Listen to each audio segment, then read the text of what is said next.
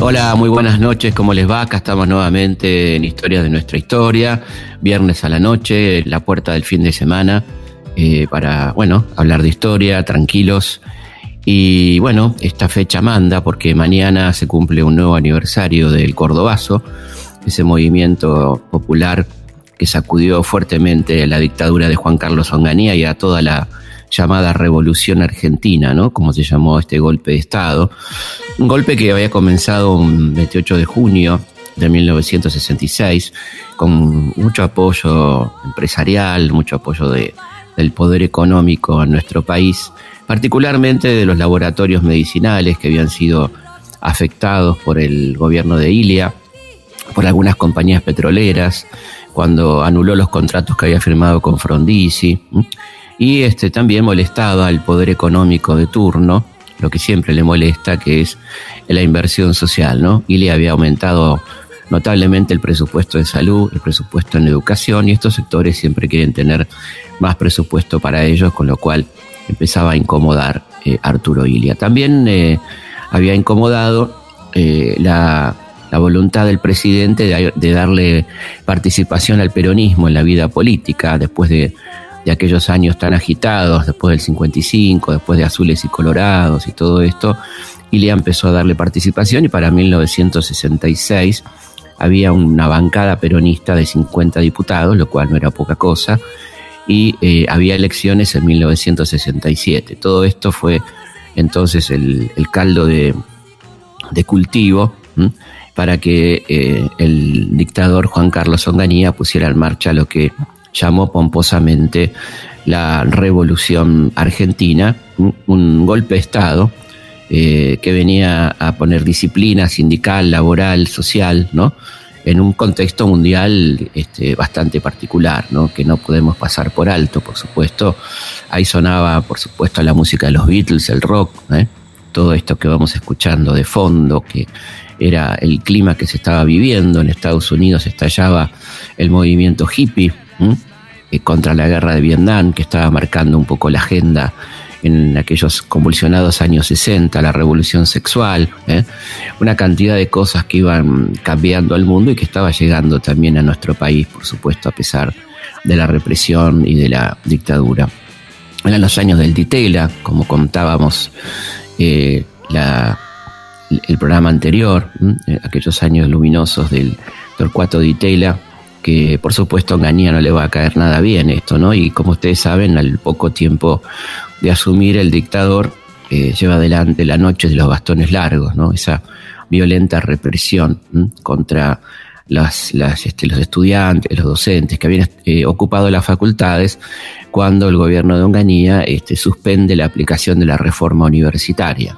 Esto provoca una violenta represión que pasa a la historia como la noche de los bastones largos. Así se inaugura esta dictadura, ¿no? Al mes de, haber asumido Onganía, el primer acto de gobierno prácticamente, después de haber anulado los contratos petroleros, de haber anulado la ley de medicamentos, que a eso vino fundamentalmente, también venía a poner orden y a meter terror a la población eh, en, un, en un movimiento estudiantil que empezaba a politizarse fuertemente, ¿no? Nuevamente, después de, de la represión de la Libertadora y demás y por lo tanto ahí, este, ahí se, estrena de alguna manera el modelo represivo de Onganía, que por otra parte tenía toda una carga moral, ¿no? Esta brigada de moralidad que se encargaba de custodiar la moral de los argentinos, el, ejercicio de la censura, una censura férrea sobre la literatura, sobre las películas, un, comité de calificaciones cinematográficos que cortaba directamente las películas o,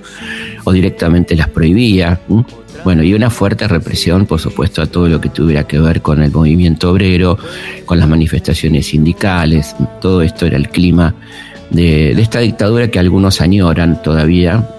Este, dicen que fue un gran gobierno y que mantuvo la estabilidad económica y una cantidad de cosas que uno le parece increíble escuchar, pero bueno, hay todavía nostálgicos de, esta cuestión, ¿no? La cuestión es que este, este clima agitado que vivía el mundo eh, se va a ver también acá este, reflejado cuando Onganía saca en 1967 un decreto ley de represión del comunismo. En realidad el, comunismo era un eufemismo, ¿no? Valga la cacofonía, pero este era la idea de que todo opositor era comunista, ¿no?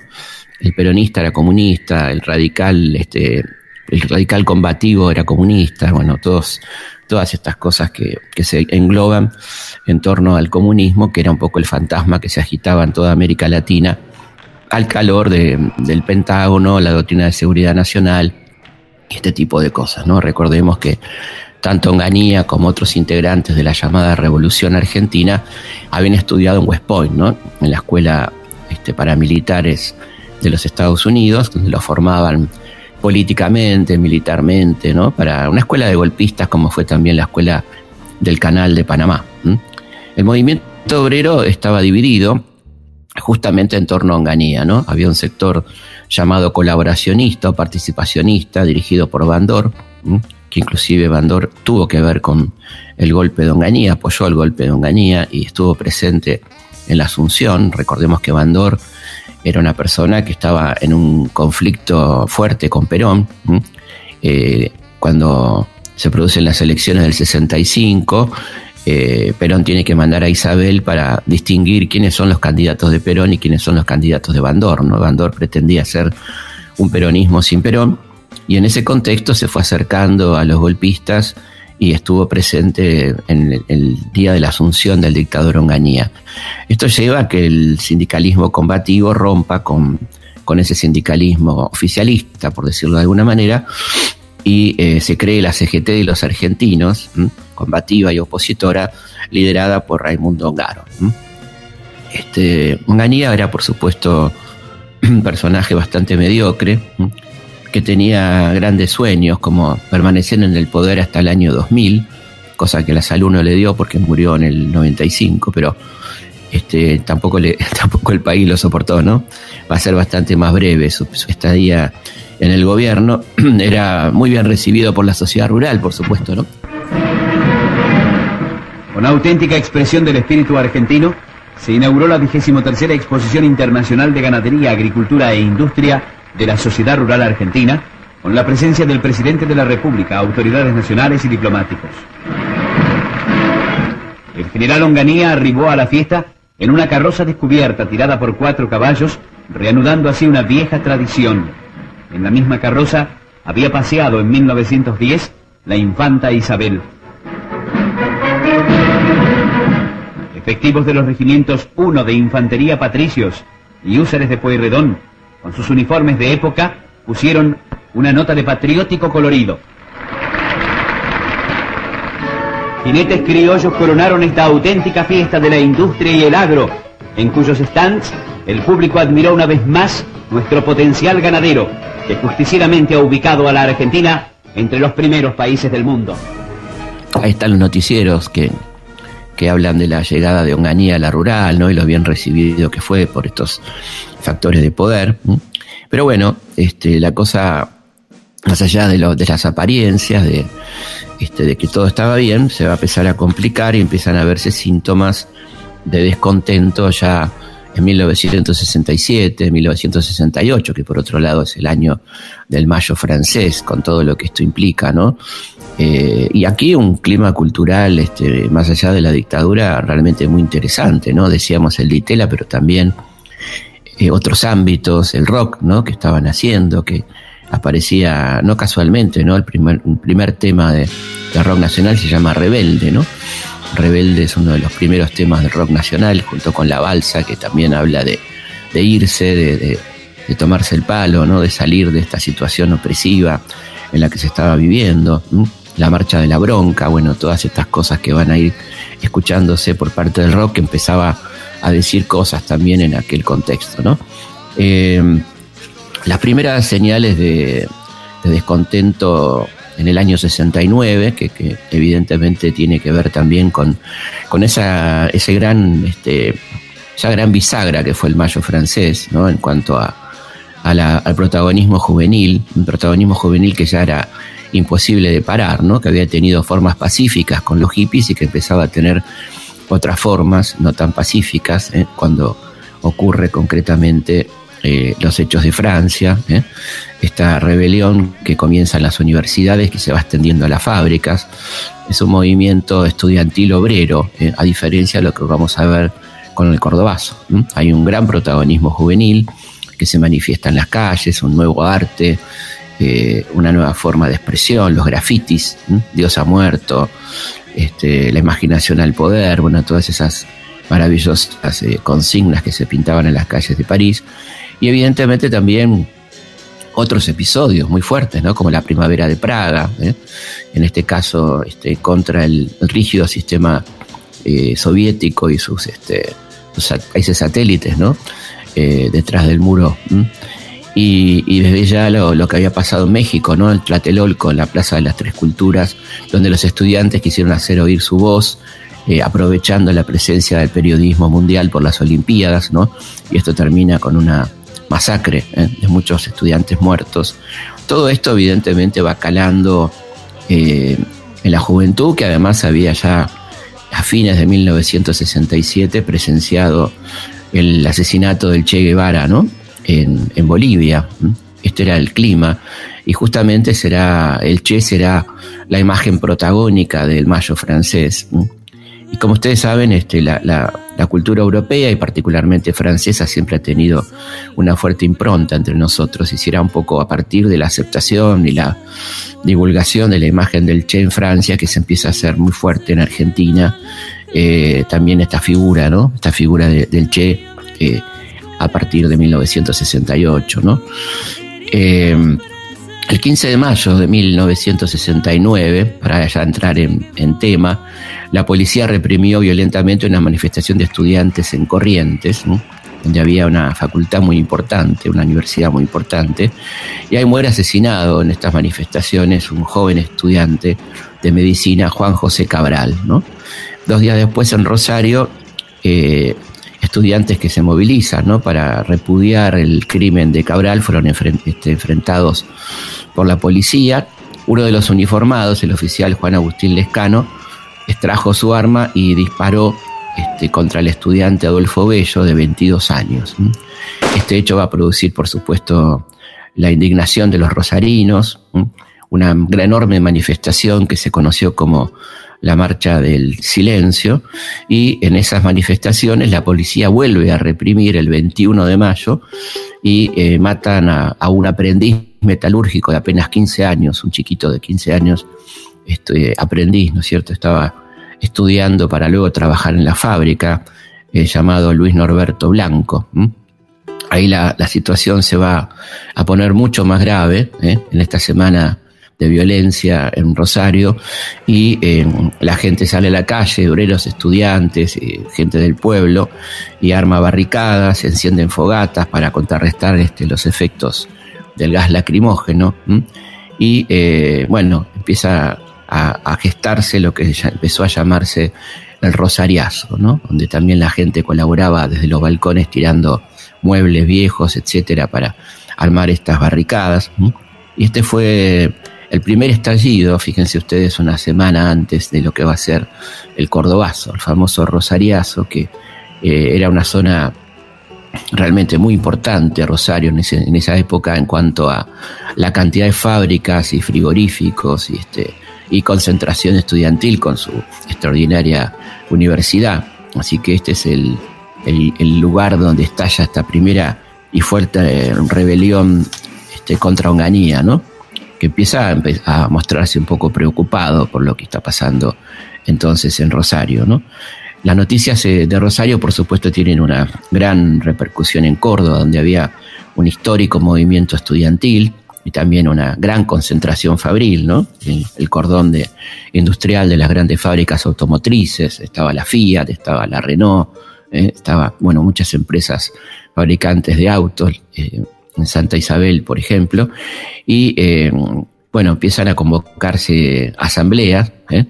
Eh, en, un, en, un, contexto muy particular, digamos, porque Córdoba tenía un sindicalismo posterior al peronismo, digamos, un sindicalismo que tenía que ver con, la conformación de ese cordón industrial que es posterior, es, de la década del 50, y donde van a predominar este, fuertemente las ideas marxistas, ¿no? Un sindicalismo clasista, ¿eh?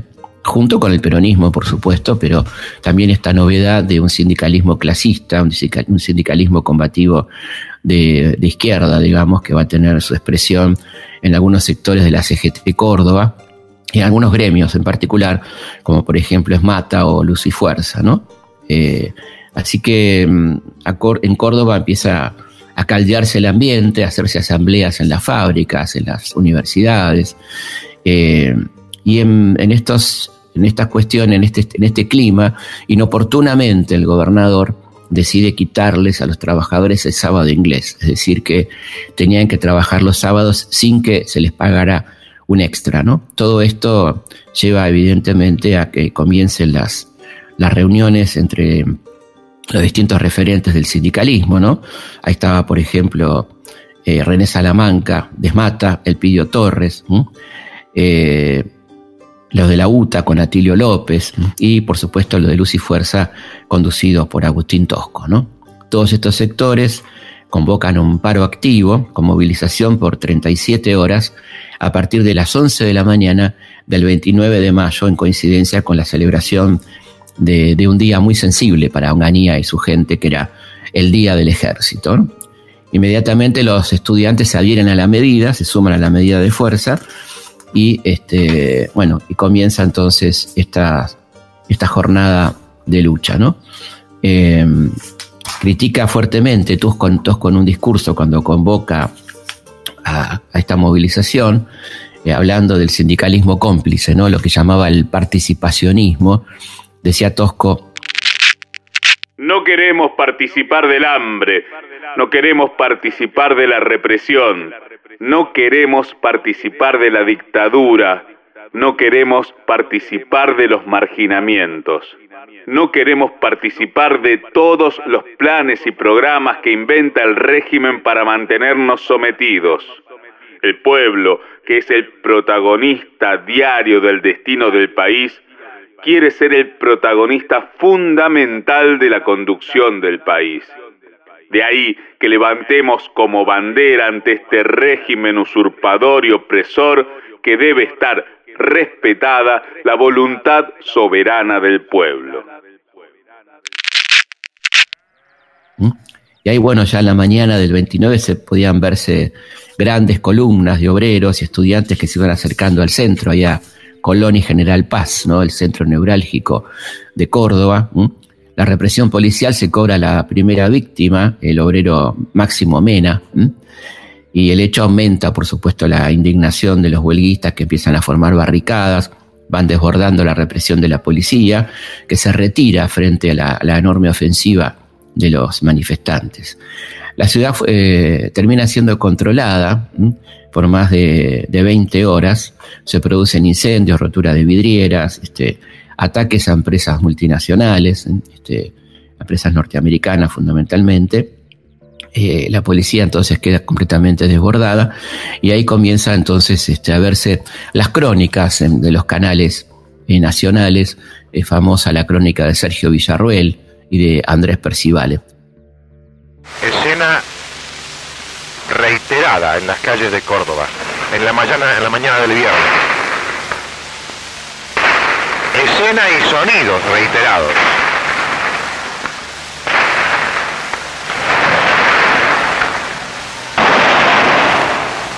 Los soldados no permiten que persona alguna se asome por las ventanas de los edificios, pues suponen que desde allí está disparando, disparándose contra ellos. Son las 11 de la mañana del viernes 30 de mayo, en pleno centro de la ciudad de Córdoba segundo día del paro dispuesto por la CGT de Córdoba en sus dos filiales. Ayer, desde las 11 de la mañana, los obreros abandonaron sus lugares de trabajo y se dirigieron en manifestación hacia el centro de la ciudad. Eso originó previstos choques con las fuerzas de seguridad que hasta ese momento estuvieron solamente a cargo de la policía de capital y provincia hubo refuerzos de la Gendarmería Nacional, pero al transcurrir las horas la situación se hizo tan tensa y de tanta gravedad que hubo que recurrir a las unidades del ejército argentino con asiento en Córdoba.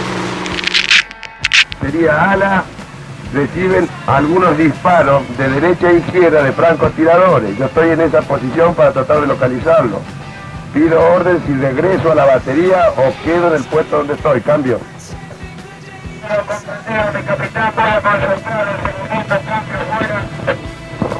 Capitán, ¿podemos conversar un minuto con usted? ¿Cómo está la situación acá? Y acá está un poco peligrosa, porque este, las órdenes que he recibido es justamente dispersar toda manifestación, es decir, grupo de personas. ¿Hay manifestantes por aquí cerca? Sí, este, inmediatamente al frente, más o menos a unas 15 cuadras, hay un este quieren organizarse para avanzar sobre el centro de la ciudad. Tengo la misión de no dejar avanzar a esa gente. Señor, ¿cuántos hombres tiene usted aquí apostados? Bueno, este, hay este, dos o tres unidades. ¿Cuánto hace que están aquí? Desde anoche, desde ayer a la tarde. ¿Hubo bajas? No, en mi unidad no. ¿Tiroteo? Tiroteo sí. ¿Mucho? Bastante. ¿Francotiradores? Bastante. ¿Cuáles son los planes? No le podría informar. Continuar aquí por el momento. Por ahora sí. Bueno, el gobierno de Córdoba se ve completamente desbordado y pide la colaboración de mm, tercer cuerpo de ejército, ¿no? que intervenga el tercer cuerpo de ejército. Eh, y bueno, ahí entra una represión realmente violenta, donde hay 20 muertos, cientos de detenidos, entre ellos los principales eh, líderes sindicales. ¿no? Vamos a escuchar qué, qué decía Onganía sobre los hechos de Córdoba. Cuando en paz y con optimismo la República marchaba hacia sus mejores realizaciones, la subversión en la emboscada preparaba su golpe. Los trágicos hechos de Córdoba responden al accionar de una fuerza extremista organizada para producir la insurrección urbana. Allí están reflejados en víctimas y en sangre, en humo y fuego, en barricadas y destrucción, los únicos propósitos de los insurrectos. La consigna era paralizar a un pueblo pujante que buscaba su destino. Era el caos, la guerra civil a cualquier precio. Manos argentinas fueron las que mayor saña pusieron en la tarea bochornosa de destruir lo nuestro. Las estructuras caducas que no buscan otra posibilidad que la violencia, los intereses que ven perder su control sobre el destino argentino y los descontentos que nunca faltan, todos contribuyeron al clima para el estallido. Ninguno de ellos quiso incendiar Córdoba. Ninguno intentaba arrasar las formas esenciales de nuestro modo de vida. No han sido reacciones emotivas, ni descontentos, ni postergaciones, ni otras causas similares que se pueden y deben considerar, comprender y solucionar las fuerzas motrices del incendio de Córdoba. Es fácil reconocer que de dichas circunstancias y de estados de ánimo imperantes se ha servido la violencia planificada y coordinada a costa aún de traicionar la buena fe de aquellos que utilizó en gran medida.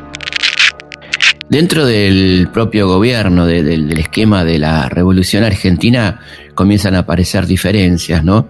mientras Onganía le echa la culpa a una especie de vanguardia, ¿no? Una guerrilla, cuando en realidad quedó clarísimo que en Córdoba actuó el pueblo cordobés, ¿no? Una gran, una gran porción del pueblo cordobés. En cambio, Lanusse, que era un hombre de mucho poder y que evidentemente tenía otra mirada dentro del esquema de la revolución argentina, decía por lo que pude ver y escuchar, así como por lo que vieron y escucharon los jefes y oficiales de la guarnición, puedo decirle que fue la población de Córdoba en forma activa o pasiva la que demostró que estaba en contra del gobierno nacional en general y del gobierno provincial en particular. Bueno, mientras, tanto, Perón desde el exilio saluda calurosamente la rebelión e invita a no darle tregua eh, a la dictadura militar. Y este, efectivamente ahí comienzan los, los diagnósticos, ¿no? Eh, fíjense ustedes la visión que tenía Mario Díaz Colodrero, que era el secretario de gobierno de Onganía, sobre cómo había sido el operativo de la represión.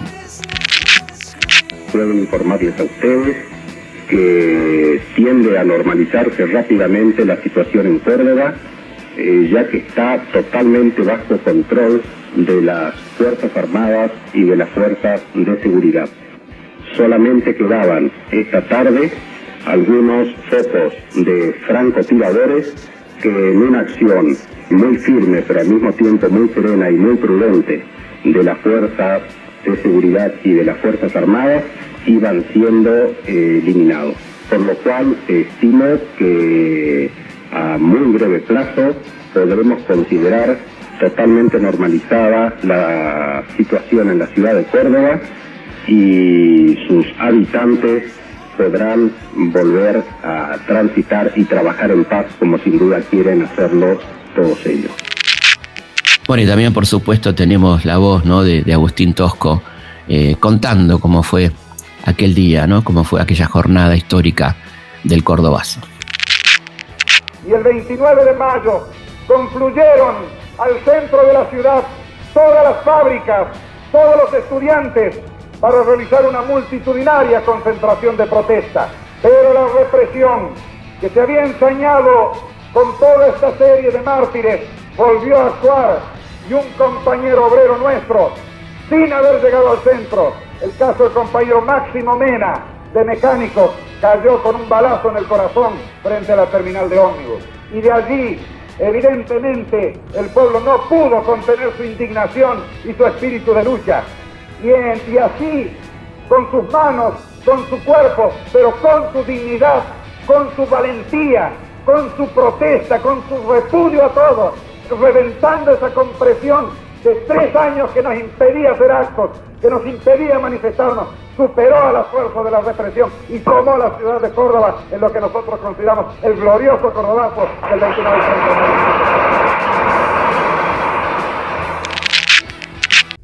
Los hechos, los lugares, los personajes son muchos. La forma de contarlos, una sola. Historias de nuestra historia. Con Felipe Piña. Por Nacional. La radio pública. Seguimos en Historia de nuestra historia eh, hablando del Cordobazo. Bueno, quiero este, dar cuenta de la gente que nos está escribiendo. Gabriel Char, Andrea, que nos, pregunta por eh, el obelisco y la historia del obelisco. Algún día hablaremos del tema con mucho gusto. Eh, Cristian Dala, que nos mandó un material muy interesante sobre María Remedios del Valle, que hemos leído con mucho interés. Yago, que nos propone algunos temas desde Irlanda, nos escucha desde Irlanda. Felipe Hurtado desde Costa Rica. Rodrigo desde Córdoba, Rigoberto desde Nashville. Bueno, a todos ellos muchas gracias por escribirnos. Este, leemos con mucho interés y todo lo, que nos cuentan, las propuestas que las tenemos muy en cuenta. Así que síganos escribiendo, contándonos de dónde nos escuchan a consultaspigna.gmail.com consultaspigna.gmail.com También les cuento que este miércoles 2 de junio comienza mi curso en el CONEX, ¿eh? Va a ser desde 1916 a 1930, temas fascinantes. Eh, lo pueden hacer desde cualquier lugar del mundo en el que nos estén escuchando. Se ingresan al, a, este, a la web del Centro Cultural Conex, que es sconex.org. Ahí van a tener el programa, las condiciones para inscribirse, etcétera. Y nos vemos el miércoles a las 20 y como ustedes saben, eh, la gente que vive fuera del país no hay problema con el horario porque queda guardado una semana y lo pueden ver cuando ustedes quieran. Bueno, y le damos nuestras vías de contacto, que son este, nuestra, nuestro mail, como dijimos, consultaspigna.gmail.com, también nuestra página de Facebook, Felipe Pigna, página oficial, eh, nuestro, nuestra Instagram, que es arroba felipe.pigna, y el Twitter, arroba felipepigna. Eh, y por supuesto, nuestro querido y nunca bien ponderado página, sitio, El Historiador, ¿eh? elhistoriador.com.ar, donde van a encontrar muchísimo material, todo gratuito, material de historia argentina y universal. Tienen para entretenerse. Así que ahí pueden consultar lo que quieran, elhistoriador.com.ar. Vamos a ir a esta sección que nos gusta tanto y que a ustedes también les gusta, que es efemérides, ¿qué sucedió en la semana?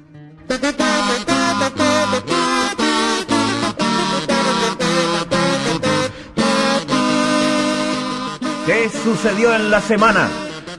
¿Eh?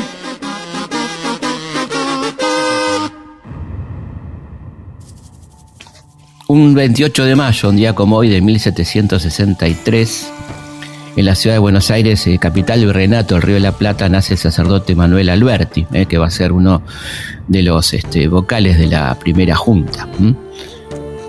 En 1919 nace el militar Benjamín Matienzo, pionero de la aviación argentina, que muere a la edad de 28 años en la cordillera de los Andes cuando intentaba hacer el primer cruce eh, volando hacia Chile. En 1938 nace un grande, uno de los padrinos también de este programa, de gente que queremos mucho, que es Leonardo Fabio, ¿eh? en la localidad mendocina de Las Catitas, cantautor nacido bajo el nombre de Fuad Jorge Yuri. ¿eh? Ganó la popularidad con el nombre artístico de Leonardo Fabio, filmó 30 películas, entre ellas Nazareno Cruz y el Lobo, bueno, Juan Moreira, y como cantante grabó 19 discos. Ahí lo estamos escuchando al querido Leonardo. Que otra vez será. En 1950, el 28 de mayo, muere en La Rioja a los 77 años la educadora riojana Rosario Vera Peñalosa, ¿eh? Rosarito Vera, eh, recordada por aquella hermosa canción de Félix Luna, Ariel Ramírez, ¿no? En 1900 fundó el primer jardín de infantes del país y una calle del barrio porteño de Puerto Madero lleva su nombre, Rosarito Vera.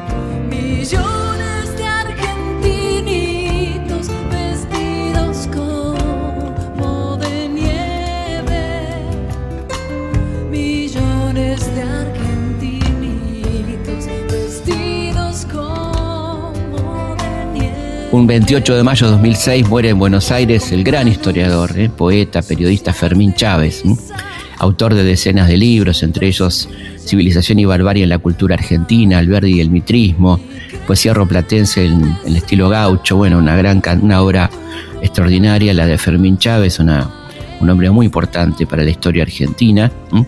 Había nacido en Nogoyá, Entre Ríos, el 13 de julio de 1924. La telecita Chacarera. Primera. Un 29 de mayo es el Día Nacional del Folclorista en recuerdo del nacimiento del músico y compositor santiagueño Andrés Chazarreta, considerado patriarca del folclore. Y un 29 de mayo de 1892 nace en el cantón suizo Tesino la enorme ¿no? poetisa argentina Alfonsina Storni. Entre sus obras se encuentran La inquietud del rosal, El dulce daño, Irremediablemente, Languidez, Ocre, Mascarilla, Trébol, Poemas de amor. Como ustedes saben, se, suicidó en Mar del Plata el 25 de octubre de 1938. Por la blanda arena que lame el mar, su pequeña huella no vuelve más un sendero solo de pena y silencio llegó hasta el agua profunda. Un sendero solo de penas mudas llegó hasta la espuma.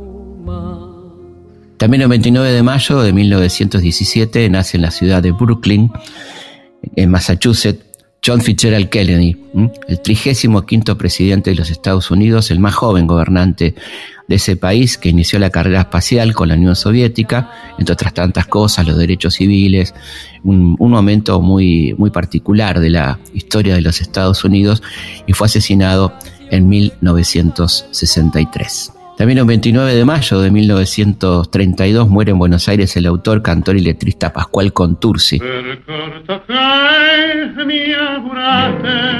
Autor de, inolvidables tangos, entre ellos, por supuesto, Mi Noche Triste, que da origen al tango Canción, ¿eh? donde Gardel descubre este tango y comienza la historia del tango Canción. Había nacido en Chivilcoy, el 18 de noviembre de 1888.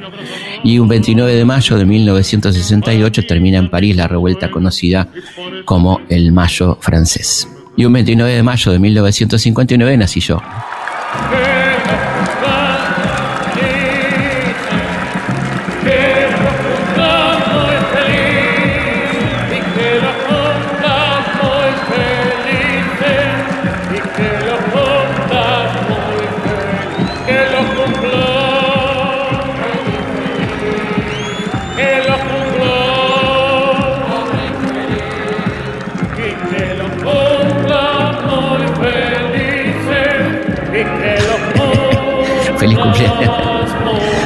Feliz cumpleaños. Muchas gracias.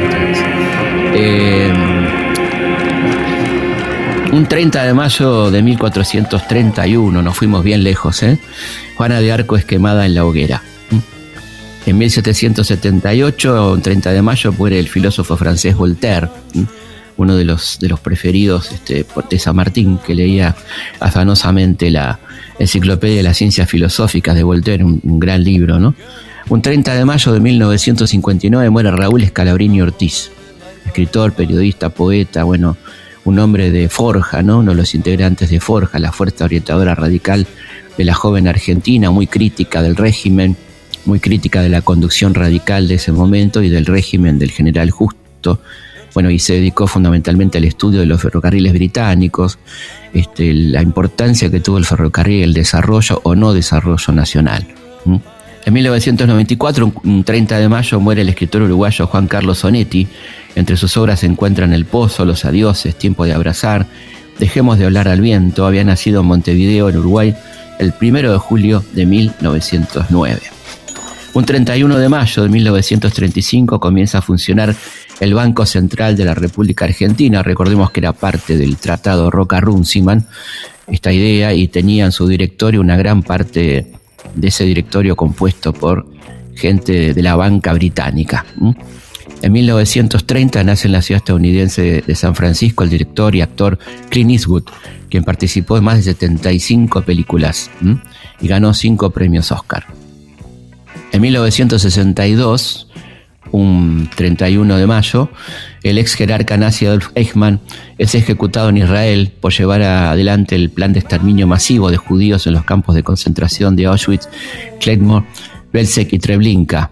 Vivió una década en la Argentina bajo la falsa identidad de Ricardo Clemen hasta que fue secuestrado en Buenos Aires el 11 de mayo de 1960 y trasladado clandestinamente a Israel donde se lo procesó y sentenció a muerte por los innumerables crímenes de guerra que había cometido. En el año 2000, un 31 de mayo, muere a los 77 años el percusionista puertorriqueño Ernesto Antonio Puente, más conocido como Tito Puente, ¿eh? considerado uno de los mejores del mundo y miembro de los más populares grupos de salsa. Grabó nada más y nada menos que 198 discos. Impresionante, ¿no? El primero de junio de 1874 nace en Buenos Aires Macedonio Fernández, extraordinario, ¿no? Abogado, escritor, poeta, colaborador de la revista Martín Fierro, Papeles de Buenos Aires. Entre sus escritos figura No todo es vigilia, la de los ojos abiertos, Papeles de recién venido. Murió en Buenos Aires el 10 de febrero de 1952. Primero de junio de 1903 nace en Buenos Aires Marina Esther Traverso. ¿Quién era? Actriz, guionista, humorista. ¿Se acuerdan quién era? Nini Marshall, ¿eh? creadora de personajes entrañables, geniales, eh, como Cándida, Catita, eh, Mónica Bedoya Huello de los Picos Pardos, ¿se acuerdan? La Cheta, eh, bueno, la judía Doña Pola, murió el 18 de marzo de 1996. ¿Y ese ruido? Parece hay movimiento. ¿Qué rayos pasa? ¿Quiere ver, doña L? Aguarde que la acompaño. ¡Hala! Basta, doña L, basta de llorar. ¿Sabe lo que le dijo? A usted le dijo resignación y a su difunto rascate en paz. Doña Negra, aquí viene el fúnebre. Vamos, vamos, que lo van a cargar. ¡Por Dios, qué farra!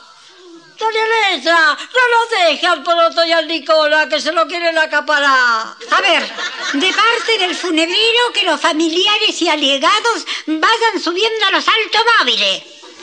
Despacio, no atropellen, hagan el obsequio. En orden. Formen cola, por favor. No, no, no, no, no se aviden, que tantos no van a caber. Y bueno, ustedes vayan a pata si gustan.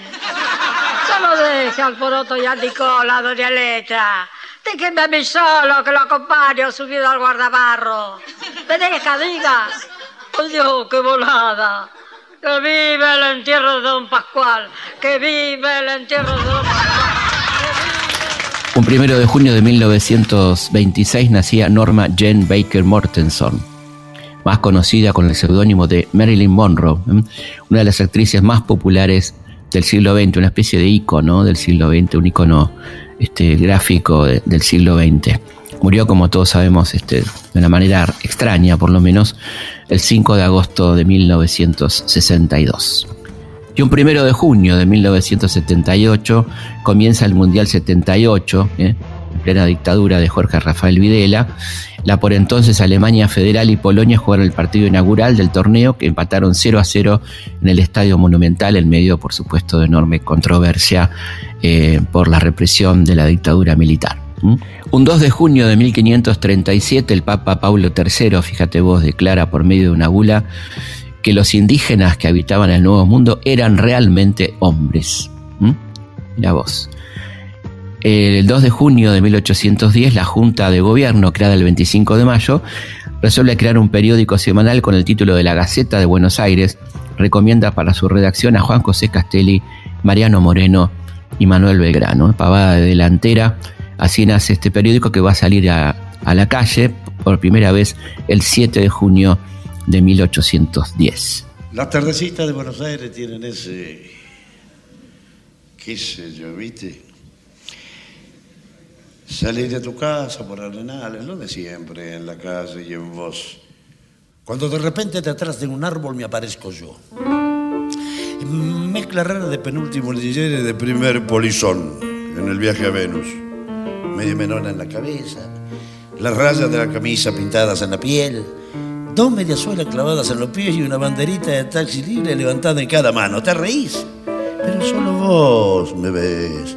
Porque los maniquíes me guiñan, los semáforos me dan tres luces celestes y las naranjas de frutero de la esquina me tiran azares. Vení, que así medio volando y medio bailando me saco un melón para saludarte, te regalo una banderita y te digo, ya sé que estoy piantao. Piantao, piantao. Un 2 de junio de 1933 nace el poeta, escritor y compositor Horacio Ferrer, impulsor de la Academia Nacional del Tango, un enorme poeta, autor de, de grandes obras junto a Piazzolla, ¿no? Está tan recordado el querido Horacio Me baila alrededor, bailar, vení, volá. Ya sé que estoy piantao, piantao, piantao. Yo miro a Buenos Aires del nido de un gorrión y a vos te vi tan triste, vení, volá, sentí el loco berretín que tengo para vos. En 1964 se crea la Organización para la Liberación de Palestina, una agrupación de movimientos políticos y paramilitares que encarna y representa la reivindicación del pueblo palestino sobre los territorios ocupados por Israel. Y un 2 de junio de 1975 asume Celestino Rodrigo como ministro de Economía de la Argentina durante el gobierno de Isabel. Será el protagonista de ese enorme plan de ajuste conocido por las marchas que se hicieron en contra, ¿no? El Rodrigazo, que fue este, un, un cimbronazo para el gobierno de Isabel Perón. Y un 3 de junio de 1770 nace un hombre muy querido por nosotros, nada más y nada menos que el enorme Manuel Belgrano. El 3 de junio de 1899 muere en Viena a los 73 años el compositor austríaco Johann Strauss, autor de los famosos valses, ahí estamos escuchando el Danubio Azul, ¿no? ¿Quién no, quién no lo recuerda? Y el 3 de junio de 1922 se produce un hecho muy importante para la historia argentina. El presidente Hipólito Yrigoyen crea la Dirección General de Yacimientos Petrolíferos Fiscales, IPF. También un 3 de junio, pero de 1924, muere el escritor checo Franz Kafka, autor de, bueno, obras extraordinarias, La Metamorfosis, El Proceso, El Castillo, entre tantas otras. En 1937, el 3 de junio, se inauguraba la línea D de subterráneos, ¿eh? Este, en 1963 moría Juan XXIII, el Papa Bueno, un papa que intentó modificar algunos patrones de la Iglesia y habló de la opción por los pobres. Y el 3 de junio de 1987, una fecha muy importante, se aprueba después de enorme debate, grandes protestas de la Iglesia y los sectores conservadores, el divorcio vincular en Argentina. En 1994, después de 83 años de ocupación, el ejército de los Estados Unidos abandona el canal de Panamá.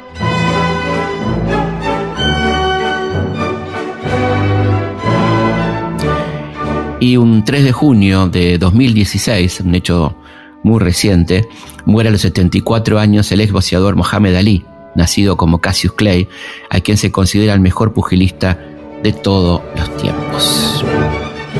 Felipe Piña está en la radio pública. Historias de nuestra historia.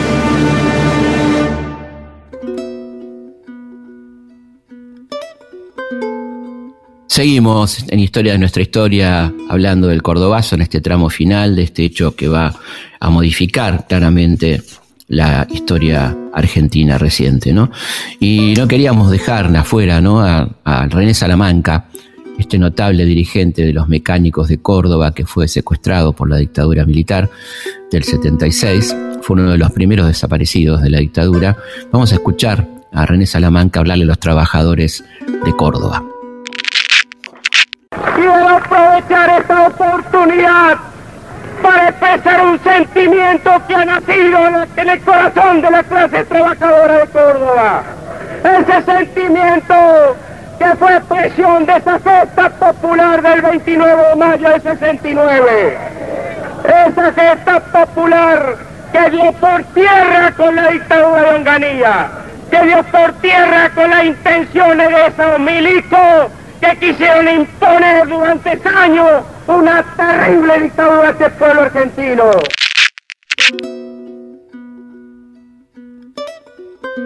Ustedes saben que mm, el cordobazo tuvo un efecto contagioso, ¿no? Porque un pueblo que estaba harto de proscripciones, de planes económicos antinacionales, de esa moralina medieval que se horrorizaba por el largo del pelo de los muchachos y el, largo de las faldas de las chicas, pero torturaba, ¿no? Este, hacía cosas como la noche los bastones largos, esa doble moral que reinaba en aquella Argentina de fines de los años 60. Vinieron el Mendozazo, el Rocazo, el Tucumanazo, el Choconazo, ¿eh? y un segundo Rosariazo en septiembre del 69. En 1971, el entonces gobernador de facto de Córdoba, José Camilo Uriburu, eh, dijo una frase de la que se iba a arrepentir toda la vida, ¿no? Dijo que le gustaría que la oposición tuviera una sola cabeza, como una víbora para cortársela. El pueblo cordobés, ya con este, sin onganía en el, en el poder, el pueblo cordobés le respondió con una pueblada más virulenta que la del 69, ¿no? Él fue el segundo cordobazo, al que llamaron Viborazo, en contra de, de, este, de este gobernador José Camilo Uriburu.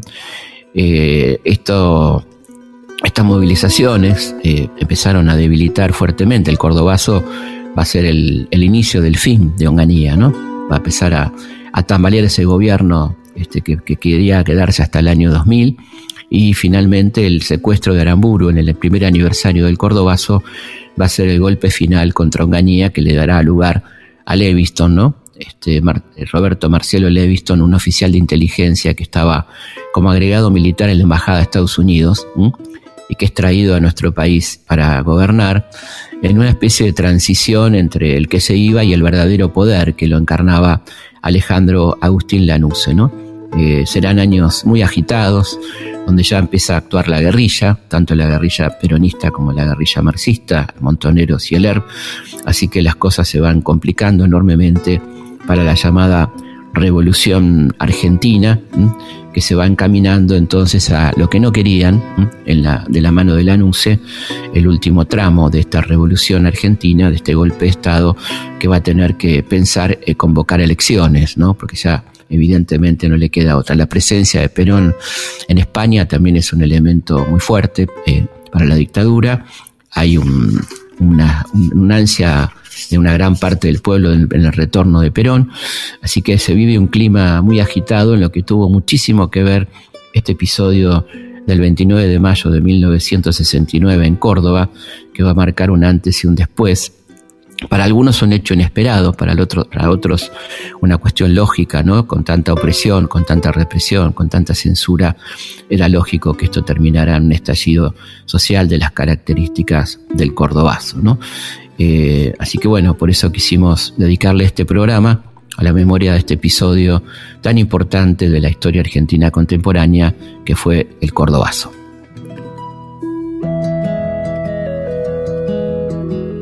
Bueno, nos volvemos a encontrar como siempre aquí en Historias de nuestra historia el viernes a las 22 por Radio Nacional, la radio pública. Hasta entonces.